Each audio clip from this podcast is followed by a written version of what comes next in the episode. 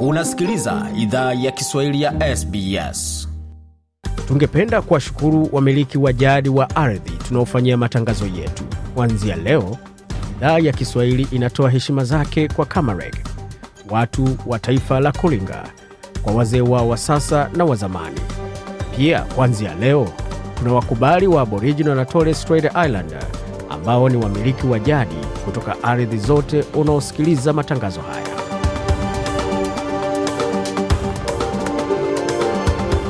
Jambo ulipo na karibu katika makala ya idhaa ya Kiswahili ya SBS. Uko na migode migerano, tukuletea makala kutoka studio zetu za SBS na mtandaoni anaone ambao ni sbs.com.au mkoa Swahili, pamoja na kwenye ukurasa wa Facebook, facebook.com mkoa SBS Swahili. Kama ungependa kutuandikia kwa barua pepe, anwani ni swahili.program@sbs.com.au. Yapo mengi ambayo tumeandalia, lakini kwa sasa tupate kionjo cha yale ambayo kwa mbele, tukianzia kwa upande wa maswala ya faragha, hususan mtandaoni kwa taarifa za watu. Je, yeah kubadilisha vitambulisho vinatosha kwa taarifa zilizodukuliwa kutoka kampuni ya Optus au la?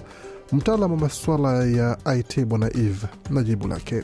Serikali na, na makampuni wako wanafokasi sana kwa kubadilisha hizo IDs zimekuwa exposed, lakini hawakuwa wanafikiria hapo baadaye kwa zile wale watu ambao wenye wameibiwa hizo taarifa wenyewe watakuwa katika mazingira gani. Bwana Ive hapo akizungumzia swala zima la udukuzi wa taarifa za wateja wa Optus ambazo zime zimewekwa wazi, zimeandikwa mtandaoni na sehemu zingine, na mdukuzi ambaye amedai zaidi ya milioni moja kwa ajili ya kuweza kutofanya tendo hilo. Na kama unavyosikia kwa sasa ni kwamba Optus anaendelea kutuma ujumbe katika simu za wateja wake akiomba radhi pamoja na kuelekeza namna ya kuweza kufanya na taarifa hizo tunazopata baada ya taarifa hii na katika masuala mengine ya kidini, vijana na dini. Je, kuna nafasi ya vijana katika dini na umuhimu wao ni nini, na ni kipi ambacho wanaweza kufanya kuhakikisha kwamba wanashiriki katika dini na watafaidi vipi wanaposhiriki katika masuala ya kidini? Tukingali na ma, ma addiction zetu tukingali na vyenye vinatusumbua, lakini kwa pamoja, tukiwa pamoja, tutaenda tuokoe watu wengi, wengi. Na kwa sababu Mungu ametupatia hii nchi, tunaona kwamba ni nchi yenye tunaweza tukapata tuka like the second chance, tunaweza tukapata ingine vitu, vingine vitu tofauti na vyenye tungepata kwetu Burundi ama zingine mainchi. Bwana Ivapo ambaye ni mmoja viongozi wa vijana, kundi la vijana ambalo likuwa anashiriki katika kongamano la kidini lilofanyika wikendi iliyopita, akifunga hapo katika mazungumzo ambayo tumefanya naye, na muda msio mrefu utaweza ukasikia mahojiano kamili naye, lakini kwa sasa moja kwa moja katika muktasari wa habari.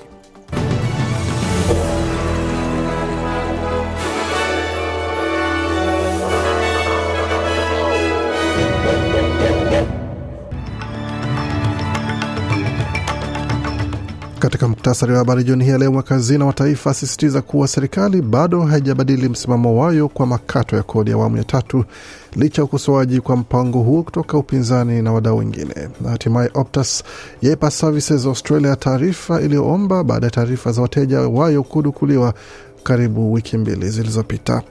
Na watu ishirini wauawa na 36 kujeruhiwa na kundi la Al-Shabab kule Somalia wakati utulivu ulirejea katika mji mkuu wa Burkina Faso siku ya Jumatatu baada ya kiongozi wa kijeshi wa nchi hiyo kukimbilia katika nchi jirani ya Togo kufuatia mapinduzi ya pili katika muda wa, wa chini ya miezi tisa.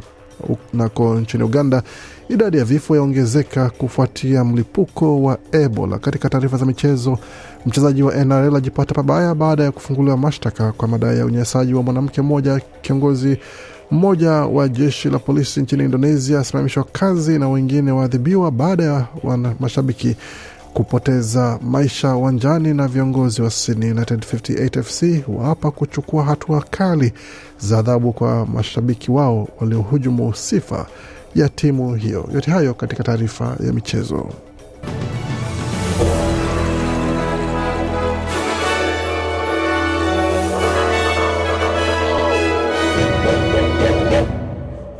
Wasikia idhaa Kiswahili ya SBS ukiwa na migode migerano, na hii hapa ni taarifa kamili ya habari kutoka studio zetu za SBS Radio. Mweka hazina wa taifa Jim Chalmers amesema kwamba serikali ya shirikisho haijabadili msimamo wayo kwa awamu ya tatu ya makato ya kodi. Bwana Chalmers ametoa kauli hiyo katika siku ambayo benki ya hifadhi imeinua kiwango cha hela taslim kwa asilimia sufuri nukta ishirini na tano hadi asilimia mbili nukta sita. Baadhi ya wakosoaji wamesema kwamba makato hayo hayamudu gharama au usawa na yanastahili futwa. Yanatarajiwa kuanza Julai mwaka elfu mbili ishirini na nne na yatashuhudia kufutwa kwa mabano ya ushuru ya asilimia 38 kumaanisha kila mtu anayelipwa kati ya dola elfu arobaini na tano na laki mbili atalipa tu senti 30 kwa kila dola anayolipwa. Bwana Chalmers na maelezo zaidi kuhusu hoja hiyo. We haven't changed our position. Uh, as we finalise the budget, uh, we are obviously factoring in the context. Anasema hatujabadili msimamo wetu. Tunapokamilisha bajeti, bila shaka tunazingatia hali ya bajeti hiyo, mazingira ya kimataifa yanayoendelea kudorora, yakizingatiwa mahitaji ya kujenga kizuizi cha fedha na mahitaji ya kuhakikisha kila dola inayotumiwa inaweza tetewa na inapokuwa hoja ya kumudu uendelevu, uwajibikaji na inalengwa kutosha, ila hatujabadili msimamo wetu kwa makato ya kodi, alisisitiza bwana bwana eh, bwana Chalmers. Wakati huo msemaji wa masuala ya hazina katika mseto wa upinzani Angus Taylor amesema kuwa serikali inastahili fanya mengi zaidi kushughulikia shinikizo za gharama ya maisha kwa sababu those pressures on inflation, those pressures on interest rates. Uh. Anasema shinikizo hizo ziko kwa mfumuko wa bei na pia ziko katika hizo kwa viwango vya riba. Katika bajeti ijayo tunataka ona bajeti ya uwajibikaji, bajeti ambayo haiongezi petroli kwa moto wa shinikizo ambazo Waaustralia wanahisi na ambayo haiundi ongezeko ya bei itakayofanya Waaustralia wasiweze mudu bidhaa, alisisitiza hapo alisisitiza Bwana Angus Taylor ambaye ni msemaji wa masuala ya hazina katika upinzani. Tukielekea katika taarifa zingine ambazo zinahusiana na suala zima la ulemavu, waziri mwenye wadhifa na wajibu wa mfumo wa bima wa taifa nchini Australia wameapa kwamba kuleta mwanzo mpya kwa watumiaji wa huduma, akisisitiza kuwa wengi wao hawana imani tena na mradi ambao ulistahili boresha maisha yao. Bill Shorten amesema kwamba NDIS katika umbo lake la sasa imepoteza mwelekeo wayo na We want to restore the scheme back to its original vision. But that. Nasema tunataka rejesha mfumo huu katika hali yake ya awali, ila maono hayo ya awali na urejesho wa imani unaohusu mageuzi kwa jinsi watu wanavyofikiria, si watu wenye ulemavu, ila watu wengine wote. Tunastahili elewa kuwa unapowekeza katika mfumo wa bei ya wa bima ya ulemavu ya kitaifa ni uwekezaji katika watu. Unastahili tazama uwekezaji katika ubora wa maisha ya watu wenye ulemavu, si gharama ya kitu fulani, alisisitiza Bwana Shoten ama Waziri Shoten ukipenda. Ripoti kwa mfumo huo umetolewa ikiwa na mapendekezo kumi ya kuboresha operesheni zake. Dylan Olcott ambaye hutumia kinga la ulemavu kwa usafiri na alishiriki katika mkutano wa waandishi wa habari ambako waziri Shorten alitoa ripoti hiyo, amesema kwamba amepewa moyo tayari na maamuzi ambayo serikali ya Leba imekuwa ikifanya katika mfumo huo. I almost got up and walked. I was that excited when Kurt Fernley got announced as the chair of the NDIA. I could not think of anybody better, but also Anasema karibu nisimame nitembee, kwa sababu nilifurahi wakati Kurt Fernley alitangazwa kuwa mwenyekiti wa NDIA. Singefikiria mtu mwingine ambaye anastahili wadhifa huo, ila pia wengi katika bodi hiyo wana ulemavu. Hiyo ni kuweka uzoefu wa maisha ndani ya kazi zao. Tulifanya ama tulifanyia ripoti hii kazi kwa miezi sita, na pendekezo letu la kwanza ilikuwa ni hilo, amesema Bwana Dylan Olcott.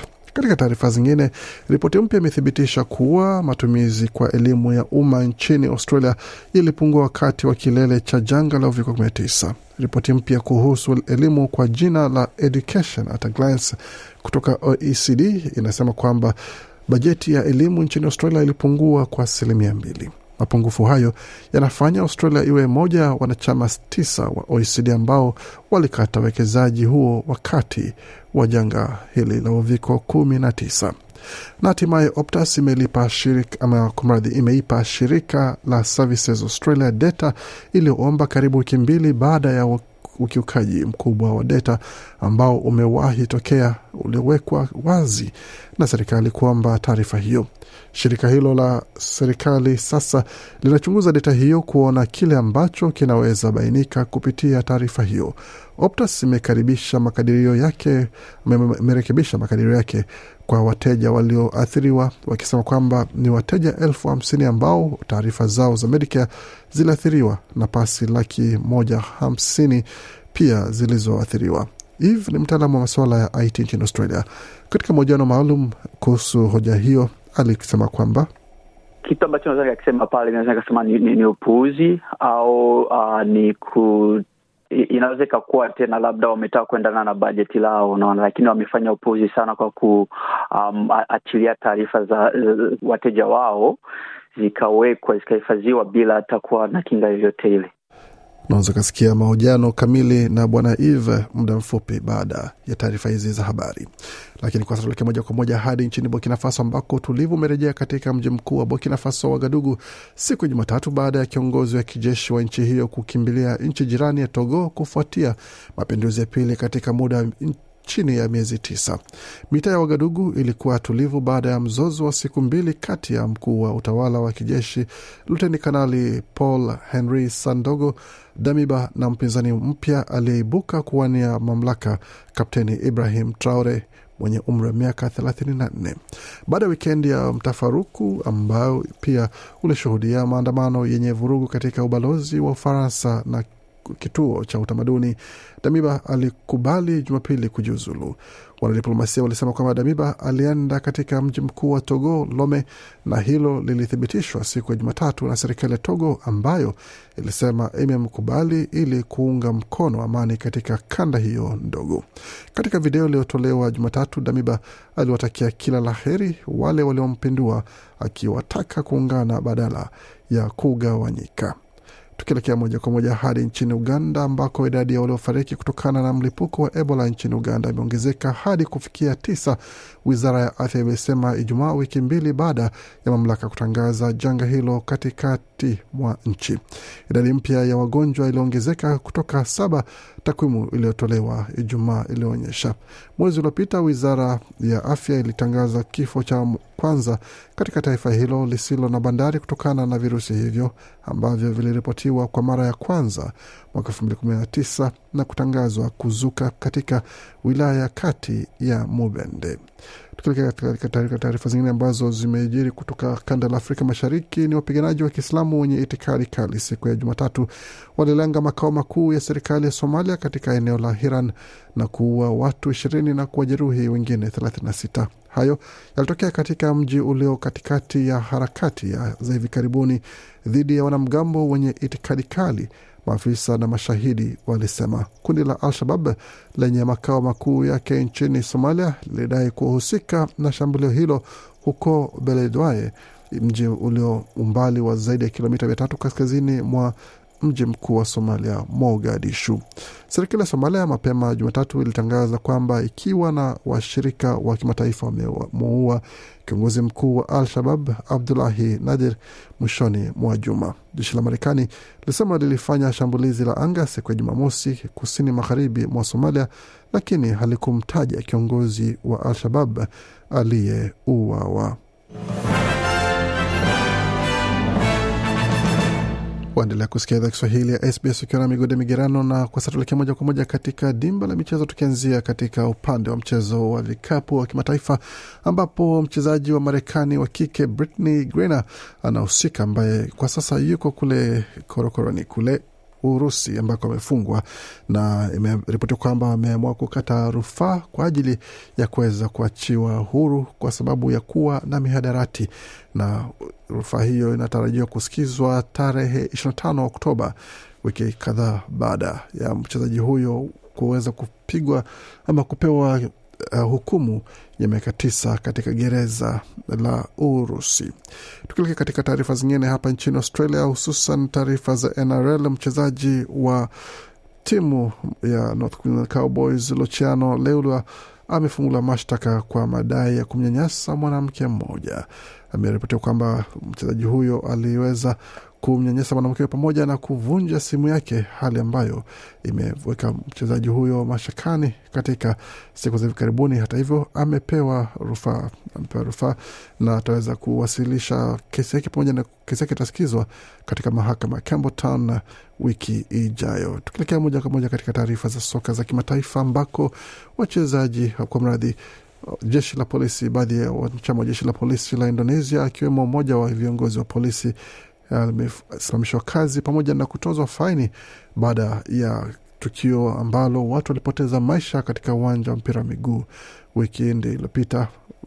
Mmoja ambaye ni Frali Hidayat ambaye ni kiongozi wa jeshi la polisi la mji wa Malang amesimamishwa pamoja na kuweza kupewa nafasi yake kupewa mtu mwingine wakati wa uchunguzi wa vifo vya watu mia ishirini na tano waliofariki katika uwanja wa Kajurahan ambalo lilitokea masaa machache baada ya mechi hiyo kufikia.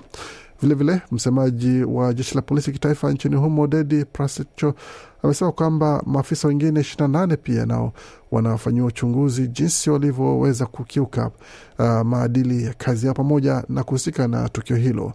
Maafisa wengine tisa polisi wamesimamishwa kazi kwa muda. Na hapa nchini Australia, uh, timu ama viongozi wa timu ya Sydney United 58 FC ambao ni, ni timu inayoshiriki katika daraja la pili la mpira wa miguu hapa nchini Australia wameapa kuchukua hatua kali dhidi ya mashabiki ambao walionyesha utovu wa nidhamu, wakitoa saluti za kinasi pamoja na kuweza kuonyesha tabia zingine ambazo hazifai kimaadili pamoja na uwanjani. Hatua hii imechukuliwa pamoja na kukemewa na mashabiki wa mpira kote e, nchini pamoja na taarifa kutolewa kwamba walikuwa wakizomea walikuwa wakitoa ujumbe pamoja na kutoa kiapo cha kuwakaribisha watu nchini uh, kwa jamii za Australia wa kwanza, hali ambayo imechukiza wengi mno.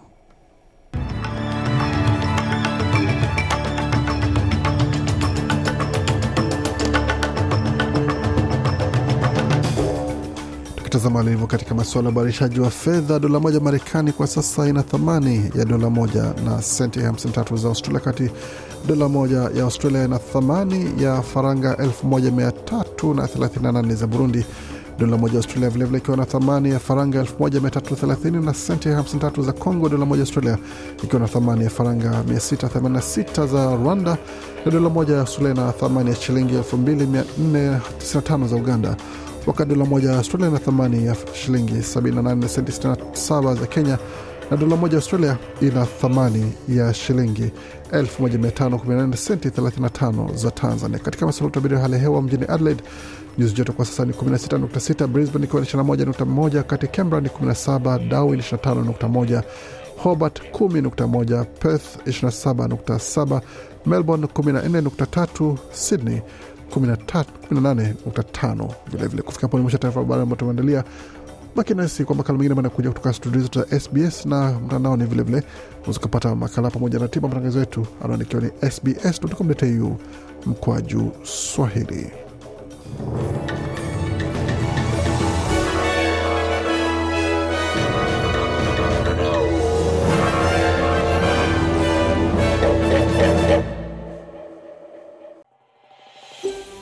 Je, unataka kusikiliza taarifa zingine kama hizi? Sikiliza zilizorekodiwa kwenye Apple, Google, Spotify au popote pale unapozipata.